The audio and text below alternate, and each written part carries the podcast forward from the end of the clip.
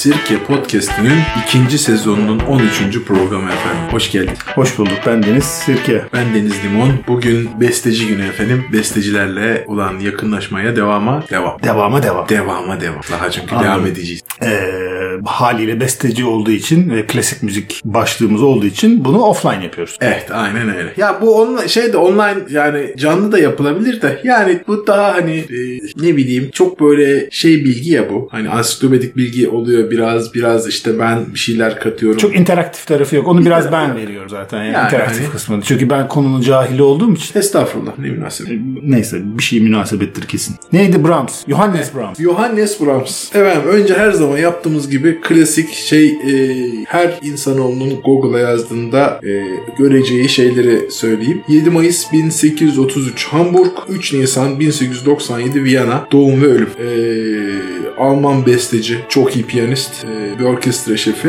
Kimden önce kimden sonra? Ee, Yani hangi döneme denk geliyor? Bu romantik romantik Romantik dönemin artık e, son sonları e, romantik döneminin başında da Beethoven mıydı? Beethoven'ı ben koyarım. Evet. Yani klasiğin sonu Beethoven şeyin romantiğin başı değil? Aynen öyle, aynen öyle. Ya bu tip soruları soracağın için önceden bu konuda ben de e, çalıştım da geldim. Yani çok e, Beethoven'dan, Bach'tan çok etkileniyor. E, Şey diyorlarmış buna bazen değil mi? Wikipedia bilgisi olsun bu da. E, 3B'ler, 3B's. yani işte diyorlar da yani Ama çok alakasız yüzyıllar abi. Nasıl öyle bir şey diyebilirler yani ki? işte ad, hepsinin adı B ile başladığı için O zaman bizim beşler gibi işte. yok ne alakası var abi. Onlar üç isimliler. E tamam işte. evet. Neyse abi. Üç e, harfliler değil oğlum benim. Neyse tamam giy. babası da e, müzisyen. Yine mi? Yine e, hatta işte ya şöyle diyeyim e, hani babasına falan geleceğim de böyle e, enteresan bir adam Brahms. Kimileri çok gelenekselci bulunur e, Brahms'ı. Kimisi de çok yenilikçi buluyor. Ben yeni Dönemi için herhalde. dönemi için. ben ben şu anda geleneksel yani. ben çok tabii de yani hani dönemi için ben çok yenilikçi buluyorum. Ee, çok enteresan bir e, şey adam abi çok mükemmelliyetçi bir yapısı var. Böyle şey e, kendi yazdığı mektuplardan arkadaşlarına vesaire yazdığı mektuplardan şeyleri filan görüyoruz. İşte adam bir müzik yazmış mesela. Sonradan beğenmemiş bu yazdığı müziği. Adam yakmış. Ama böyle sayfalar yani Mektuplarda bunu mu anlatmış? ya işte beğenmedim yazdığım piyano sonatını yaktım demiş. Marketing yapmış böyle. Ya işte o dönemde ya Brahms öyle bir adam değil abi ya. Brahms böyle gerçek bir romantik herif yani hani. Anladım. Zaten bu yakma eylemi ve bunu bir de mektuplara dökmek de romantik bir yaklaşım. Evet, evet. Babası enteresan bir adam. Babası e, zamanında ailesine karşı çıkıyor. Müzisyen olmak istiyor babası. Ve bunun üzerinde adam direkt şeye giriyor. E, ailesini terk edip Hamburg'a taşınıyor. Abi o da romantik. Evet o da bir romantik. Ve abi e, müzisyen olarak e, kendini eğitmeye başlıyor.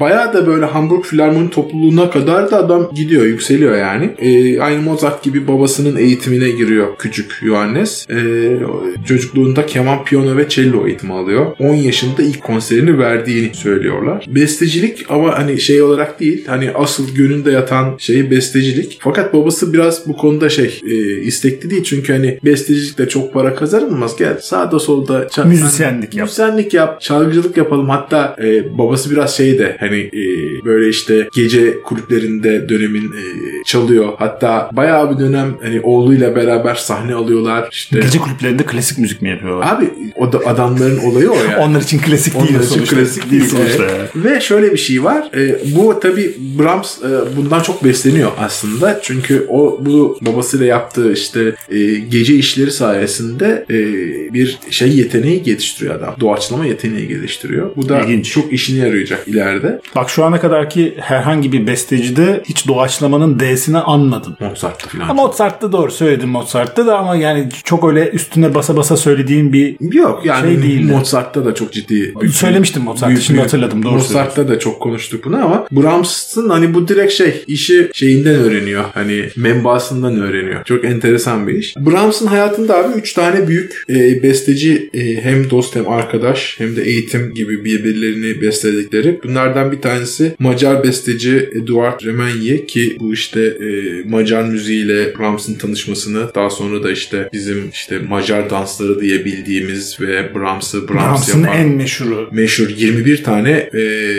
Macar e, dansı e, Eseri beste- eseri besteliyor. Yani daha doğrusu işte bu halk danslarını e, piyano için e, şey yapıyor. E, besteliyor, uyarlıyor. Daha sonra bunların bir kısmını 1, 3 ve onu da hatta orkestra için ayrıca uyarlıyor filan. Çok böyle e, meşhur işler bunlar. Ama tabii ki en meşhuru 5.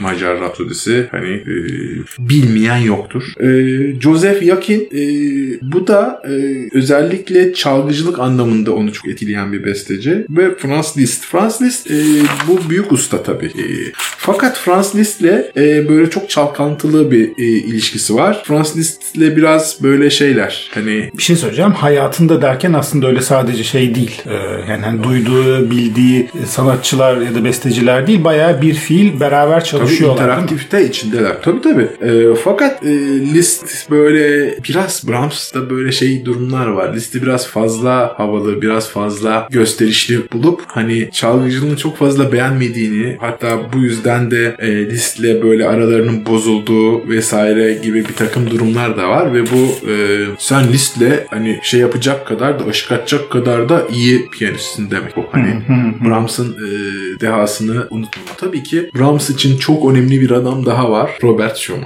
E, Orada bir hafif bir paparazi bir konu var ama girmiyorsun. oraya çok girmiyorum. Schumann'ın karısı ve Tamam tamam tamam girme. girme. e, Girmeyeceğim. Brahms'ın arasına pek girmek istemiyorum. Çünkü abi bize ne ya hani bir taraftan işte böyle bir aralarında bir inceden bir şeyler olmuş gibi ama Aşk üçgeni. aşk üçgeni var ama tabii ki e, dönemin çok usta bestecisi hani Robert Schumann tabii sadece besteci de denem, denemez Schumann için aynı zamanda dönemin müzik eleştirmeni de adam. E, Mozart'ı şey ne Mozart ya Brahms'ı e, acayip desteklemiş. Aklım adam. fikrim Mozart'ta. Hep senin yüzünden girdim Mozart şöyleydi böyleydi filan diye. Hatta e, Robert Schumann Brahms'ı Alman müziğinin geleceği olarak görüyor. O dönem böyle yazdığı eleştiri yazılarında Brahms hakkında öyle bir yazılar yazıyor ki vay arkadaş diyorsun. Hiç Mozart yaşamamış. Hiç Beethoven o yaşamamış gibi böyle hani Alman müziğinin geleceği vesaire gibi böyle bir şey yazıyor.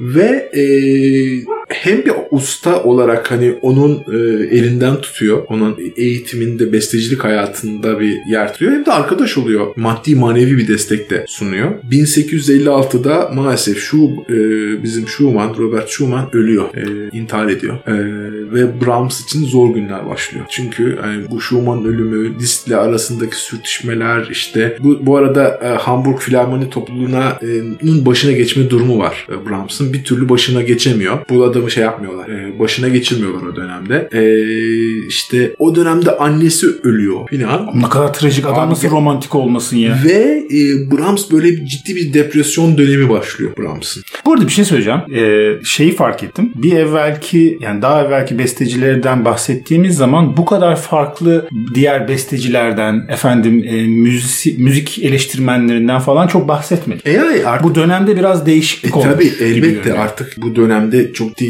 şeyler hani artık hem müzik eleştirmenliği diye bir meslek var ve şey Ve bir eleştir- diğer müzisyenlerle aralarında, bestecilerle Öyle aralarında paslaşma daha paslaşma fazla. daha fazla çünkü artık eskisi kadar şey yok öyle daha freelancer artık besteciler. Ve mesela sarayda çalmıyor. Hayır hayır bunlar saray bestecisi falan değil. Cayır cayır bunlar kendi yaptığı Klasik dönemde hiç böyle değildi. Ya kendi yolunda bu adamlar e, kavruluyorlar. Dolayısıyla e, yani interaktivite olmak zorunda. Herkes birbiriyle e, konuşuyor, ediyor, birbirlerinin müziklerini çalıyorlar, eleştiriyorlar. Biraz şey de var tabii hani e, artık hani parayı veren düdüğü çalmadığı için e, bir- birbirleriyle e, Rekabet rekabet korkunç seviyelerde yani kanlı bıçaklı. Hele yani listle bayağı bunlar böyle şey e, Papaz mı oluyor? papaz oluyorlar. yani. Peki şeyle alakası var mı? Bu işte bu bütün isimler için hepsini teker teker saymaya gerek yoksa ama Brahms'ın etrafında e, bahsettiğin işte isimlerde hani daha evveldekilerde olduğu gibi Mozart'ta dahil olmak üzere ya da Bach'ta da olduğu gibi böyle gene dinle veya işte Hristiyanlıkla, kiliseyle alakalı bir E tabi bu adamlar sonuçta şey e, yani onlar inanç- kadar etkileniyorlar. onlar kadar etkilendiklerini düşünmüyorum. E, bunlar ama mesela bir sürü dini temalı müzik yazmış Brahms'ta. Ha, yani okey. işte missalar yazmış vesaire var yani. E, yine yani direkt İncil kaynaklı sözleri olan Yani Mozart'ın ya da diğerlerinin requiemleri veya işte ne bileyim Bach'ınkiler gibi hayır. değil. Ama mesela işte şey e, mesela Brahms'ın da bir Alman Requiem'i diye bir Ha. e, Requiem'i var. E, ama adı da hani direkt Alman Requiem yani. Farkı ne? Deutsche Requiem. Yani Almanca olduğu için mi? Almanca herhalde. Adı Alman Requiem'i. Hani şey gibi değil. Hani Verdi Requiem, işte Mozart, Mozart Requiem, gibi değil. Hani Brahms Requiem diye tanınmıyor. Alman Requiem diye. Ama bu depresyon dedim ya depresyona giriyor bu işte bu kadar şey ama şöyle de bir adamın olayı var abi. Bu e, acılar çok besliyor adamı. Tabii çalışkan da bir adam. Beethoven'ın, Bach'ın, Handel'in ve Palestrina'nın bir sürü işlerini inceliyor ve tabii ki müziğine çok etkisi oluyor. Hani şöyle bir adamın şeyine bakıyorum. e, Yazdığı eser şeyine işte iki tane piyano konçertosu yazıyor ki e, ikinci konçerto benim hani açık ara e, olmazsa olmaz konçertomdur. Mutlaka e, dinleyenlerle paylaşacağım. Macar dansları yazmış adam. 21 tane. Bunlar da işte beşincisi en meşhuru. E, 4 tane senfoni yazmış. İşte keman konçertosu yazmış ki kemancıların korkulu rüyasıdır. E, gerçek anlamda teknik inanılmaz zor bir konçertodur. Ustalık eseridir. Yani benim diyen adam e, Brahms konçertonun karşısında titrer. Öyle söyleyeyim. Yani Vay, vay, vay, insanlar ki- ne konçerto var programında Brahms konçerto var. Bitti yani. Bitmiştir yani. Tam belirli bir seviyede e, keman çalıyorsun demek. Böyle bir konçertodur. E, yani ben gerçekten hani bakarım bir ke- kemancının e, şeyine diskografisine bakarken atıyorum işte. Ne çalmış? ne çalmış? Brahms çalmış. mı? Brahms çalmış mı vardır benim gözümde. Anladım. Brahms çaldıysa tamamdır yani hele iyi de çaldıysa. E, dört tane senfoni dedim. E, işte keman konçertosu dışında keman ve cello için ikili konçerto e, bestelemiş. E, bir sürü solo ve oda müziği için piyanolu piyanosuz e, oda eserleri. Koro için missalar, motetler, e, halk şarkıları bir sürü düzenlemiş. E, benim dediğim gibi yani tavsiyem iki piyano konçertosu, iki var iki piyano konçertosu nereden çıktı? İkinci piyano konçertosu ve e, keman konçertosu abi. Ya şöyle e, Ben sorumu sorayım. Klasik e, etkilendi. Artık şeyi hissettim ben. Mesela bu, bundan evvelki gene bestecilerde hani birilerinden etkilenmiş mi ya da kimleri en çok etkilemiş gibi sorular hep soruyorum ya.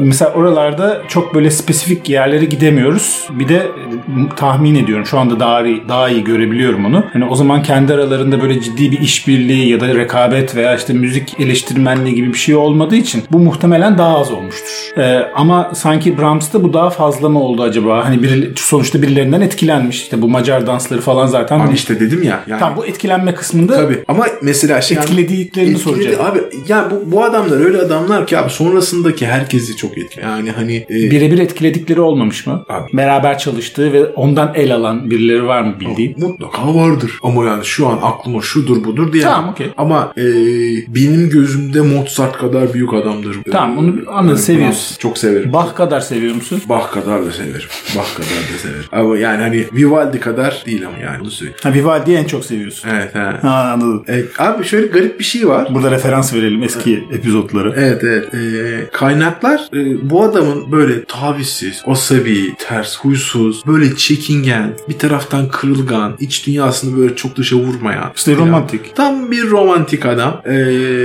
ve şey hani e, bayağı yalnızlık çekmiş. İşte e, bu işte çok üzerine konuşmadığımız özellikle işte bu Clara Schumann'la olan e, platonik aşkı diyeyim. Hani e, özellikle koca Schumann yani Clara'nın kocası Robert Schumann'ın ölmesinden sonraki şeyiyle e, daha bir yakınlaşıyorlar vesaire. Mektuplaşmalar vesaireler bilmem ne. E, abi Brahms 1897'de maalesef karaciğer kanseriyle aramızdan ayrılıyor. E, tam bir romantik. Basılmamış eserlerini yani henüz dünya üzerinde çalınmamış eserlerini de yaktırtıyor abi adam vasiyetiyle. Ha bir de sonra da yaktırıyor. Sonra Kendi da- hayatındayken yakması dışında. Geçti bir de böyle yaktırıyor. Yani abi Brahms çok enteresan bir adam. Hayatının son dönemlerinde aslında Brahms şey, şey olarak da çok bilinen bir adam. Böyle hani iyi giyimli, yakışıklı. Evet bir resmini gördüm gayet. Evet. Fakat Karizma. son dönemlerinde böyle herif biraz salıyor kendini. Böyle saçlar, sakallar uzuyor filan böyle e, hatta işte şey e, bayağı uzun sakalı işte uzun saçlarıyla filan böyle bilinir hale geliyor. Değişik bir adam. Değişik bir adam. Peki müzik tarafıyla alakalı biraz bilgi rica edeceğim. Yani orada müzik tarafıyla alakalı diyeceksin ki deminden beri ne anlatıyorum beni dinlemiyor musun sirke de. Estağfurullah. Onu demek yani o anlattıklarına ek olarak işte hani e, bundan evvelki bestecileri hep referans alıyorum. Daha doğrusu oradaki değindiğimiz noktaları referans alıyorum. Örnek işte Bach'ın mesela hani kontrpuanından falan bahsetmiştik ya bu hani teknik olarak yaptığı e, enteresanlıklar. Brahms'ta var mı böyle? Brahms'ta da özellikle piyano müziğine inanılmaz bir katkısı var Brahms'ın. Ee, Teknik olarak söyleyebileceğin şunu kattı di- di- diyebileceğin Yani en azından anlamasak da terminolojiyi öğrenelim. Yok yani öyle bir şeyden ziyade hani şey e, çalgıcılık anlamında artık piyanistin canını çıkartmanın ya da kemancının canını çıkartmanın ne demek olduğunu e, mesela hani şöyle bakabilirsin. E, mesela işte konçerto formunda hep konuştuk ya şeyin e, çalgıcının hani her türlü çalgıcılık yeteneğini gösterdiği, virtüözitesini gösterdiği o iştir ya.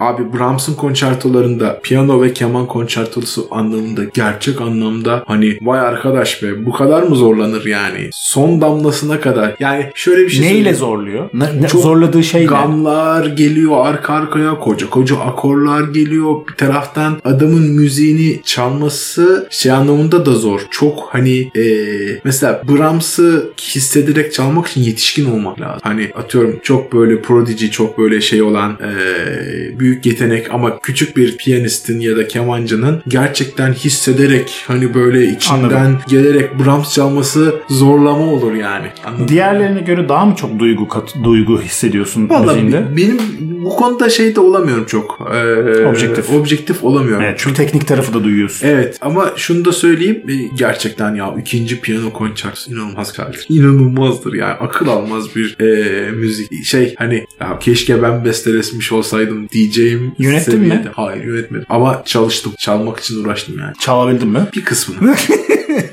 o derece diyorsun yani. yok yok yani hani şey çalışsan daha çok vakit harcasan mutlaka yapılmayacak müzik çalınmayacak eser yok da. Tabii canım. Hani e, Ama uğraşmak lazım. çok uğraşmak lazım. Yani şöyle bir şey abi bazen e, bir piyanist şeye bakıyor. E, zaman ekonomisine göre bakabiliyor işe. Yani bir e, Brahms konçerto çalacağıma 3 tane Mozart konçerto çıkartabilirim mesela gibi e, bir Anladım. şeye geçebilirsin. Anlatabiliyor muyum? Burada Mozart'ı gömdün. Yo hayır hayır yani e, teknik anlamda e, enstrüman kullanımını e, örneklemek adına söyledim. Ama mesela Ben de sataşmak adına söyledim. ama şöyle söyleyeyim. Mesela Rahmaninov işin içine girdiği zaman ki Ha. Rahmaninov'da çalışacağız. Ee, hani Rahmaninov'a baktığımız zaman iş bambaşka. Rahmaninov'da artık şey var mesela. Hani e, barbarlık seviyesinde. Yani piyanist ölsün. mesela piyanist sakatlansın seviyesinde zor eserler. Hani ya da bazı akorlar var mesela. Şimdi kendi eline göre yazmış Rahmaninov abi. Altı parmağım varmış. herif. Altı parmağı yok. Elleri şey gibi mesela benim hani normal bir insanın elinde hani 3 şey boğum var ya 3 hani bu adamın sanki 6 boğumluymuş gibi. Hani benim bir parmağım atıyorum işte 11-12 santimse adamın 17-18 santimmiş elleri. O kadar büyük ki adam büyük elleriyle büyük büyük yazmış. Hadi bu git çık işin içinden yani. Anladım. Adamın yazdığı akorları basmak için O zaman Ruslara geçtiğimiz zaman İlk Rahmaninov yapalım ya. yok yok. Ne yapacağız? Önce Çaykovski var. Ha Çaykovski var. Büyük amcam var yani. Tamam tamam dur şimdi konuyu hemen dağıtmayalım. Geçmeyelim oraya. Velhasıl e, yani Brahms bence e, en az Beethoven kadar, Bach kadar, Mozart kadar e, önemli bir besteci. E, eğer dinlememiş olan dinleyicilerimiz varsa mutlaka e, kendisine vakit ayırsınlar. E, yani şeye çok fazla girmeden e, hayat hikayesi vesaire değil. Gerçekten e, Brahms'ın müziği dinlemeye değer ve e, üzerinde hani çalışmaya değer bir müzik. Şeyi soracağım. Ee, peki e, hani dinleyiciler ve kendim için de soruyorum. Çünkü ben de potansiyel olarak bir bu gözle dinlemek istiyorum. Çünkü mesela Bach'ı e, senin işte o gene aynı terimi söyleyeceğim ama kontrpuandan bahsettikten sonra tekrar oturup o şekilde dinlemek ya da işte fügle falan o o gözle dinlediğin zaman bambaşka bir şekilde duyuyorsun ister istemez. Ana ana bak geliyor geliyor falan oldum. E, bunda da Brahms dinlerken de bakın şuna dikkat edin diyebileceğin belirli bir eser üzerine azından referansla var mı bir şey? Abi melodik yapısına dikkat ederek dinlerseniz çok keyifli e, bir takım e, buluşlar sizin için olacaktır. Özellikle yani bu ikinci piyano konçertosunda da var, keman konçertosunda da var. Yani orkestra ile olan ana hani sazın orkestra ile olan ilişkileri ve birbirleriyle olan e, böyle stereofonik etkiler, e, konuşmalar vesaire inanılmaz akıl almaz. Yani bu tür dinlerseniz daha çok keyif alırsınız. Ama dediğim gibi e, gerçekten çok önemli bir besteci Brown. Bu İyi- mudur? İyi ki olmuş yani. iyi ki yaşamış. Okey peki. O zaman gelecekle alakalı daha bir sonraki besteci ile alakalı daha fazla Brahms'la ilgili söyleyeceğim bir şey yoksa o tarafla alakalı Evet, bilgi yani verelim. Bundan sonra Ruslara Bundan geçiyoruz. sonra sen Rus Rus dediğin için artık Ruslara doğru yol almak istiyorum. Ruslardan e, Tchaikovsky ile Tchaikovsky ile başlarız. E, sonra işte seçeriz. Rahmaninov kesin olur. E, Stravinsky Stravinsky. olmazsa olmaz. Ben o zaman bir şey söyleyeceğim. Ben Rahmaninov'tan önce Stravinsky istiyorum. E, tamam bakarız. Sen onlar zaten yani Ne? yakınlar. Aynı mı? Yakınlar. Aynı dönem mi? Yani neredeyse. Beraber mi yaşıyorlar? Beraber çocuklarından ama yani şey yaparız. Vaziyet deriz. Dinleyicilerden ben soru istiyorum. Sana bu e, klasik müzikle alakalı yaptığımız seriyle alakalı e, canlı e, kayıtlarımızda ya da offline'da bize gönderseler iyi olur diyorum. Ne dersin? Abi tabii ki e, özellikle hani konuşmamızı istedikleri besteci Bunu söyledik daha evvel. Bize şey dediler işte kronolojik olarak gidin Şey, demişler. şey olabilir yani benim atladığım ama onların istediği bir besteci olabilir. Veyahut şey olabilir bir eser üzerine mesela yoğunlaşabiliriz. Hani- Şey gibi mi? Mozart'ın sihirli flüt gibi mi? Yok mesela işte şey gibi Ektin ya beni orada. abi nesinden konuşayım ya işte Sen dedin yapalım edelim. Bak şimdi de dedin. sen dedin de yapalım dedim. Ama şimdi dedin ya belli bir eser üzerine al sana onu da Yok yok yani daha hani şöyle şunu kastediyorum. Mesela hani oturup da e, işte sihirli flütün nesinden konuşayım işte. Çünkü Bilmem. şöyle bir şey. Ya bunu konuştuk ama sonuçta Tam şu yani anda girmesin Google'a yazdığın zaman okuyacağın şeyden başka bir şey söylemem mümkün değil. Tamam. Dolayısıyla hani bunun için ne ben vakit harcayayım açın Yok. okuyun. Hani kafam öyle çalışıyor. Şöyle bir şey yapılabilir. Sen ben işte Beethoven'ın 9. senfonisini dinledim. İşte orada şurayı şöyle bir acayip çalıyor şu e, orkestra şu orkestra şefi ama başka bir yorumda da şurayı şöyle yapmış aynı orkestra şefi, başka orkestra şefi de şurayı şöyle çaldırmış. Niye böyle yapmış? Gibi böyle şeyler üzerine çalışmak daha enteresan olabilir mesela. Okey. Ben burada birisinden ümitliyim. Sana bir şeyle gelebilecek. Onu dürteceğim bakalım gelecek. Ey hadi bakalım. İsmini de vermiyorum. Peki bir şey soracağım. Karl Orff nereli? Karl Orff nereli? Karl Orff. Rus mu Alman mı? Alman değil Karl. Ona gireceğiz mi hiç sonra? Karl Orff. O daha geç çünkü değil mi? Do- do- tabii tabii. Yani Karl Orff'un Carmine Burana'sı dışında e, çok da acayip bir e, şey yok. Karl Orff'un tabii e, daha çok eğitimci tarafını e, konuşabiliriz. Bilmem yani şu kadar besteci içinde Değmez diyorsun. ya değmez değil. Her bestecinin e, bir şeyi var. E, hepimize kattığı bir şey var ama hani benim böyle hani ya canım çekti bir Carmine Burana böyle. Hmm. Evet, etkileyici bir müzik ama işte koro ve orkestra işte ama yani Carmine Burana'nın sözlerine bakarsan çok acayip sözler vardır. Hani yani gayri ahlaki diyeyim. Ha okey. O, o anlamda hani böyle garip e, bayağı hani erotik filan. Ente- İlginçmiş. e- enteresan e, bir iştir. E, Carmine Burana'da ben garip şekilde yönetme şansım hiç olmadı ama korosunu söyleme şansım oldu. Kul korosuyla. E, Hmm. çok keyif almıştım söylerken ama işte o kadar. Üç, ikinci bir müzik şöyle Karl Orff deyince aklıma gelmiyor mesela. Ben de evet bir tek onu biliyorum yani Evet. doğal olarak. Ama mutlaka vardır ya. Birden. O zaman teşekkür ederiz. Haftaya görüşürüz. Haftaya e, görüşüyoruz. Pazartesi akşamları da canlı yayını yapıyoruz her halükarda. İnşallah efendim. Bir e, hani harp darp olmaz. Her şey yolunda gider. Sağlığımız yerinde olursa pazartesi görüşürüz. Kısmet. Kendine iyi bak. Bay bay. Bay bay.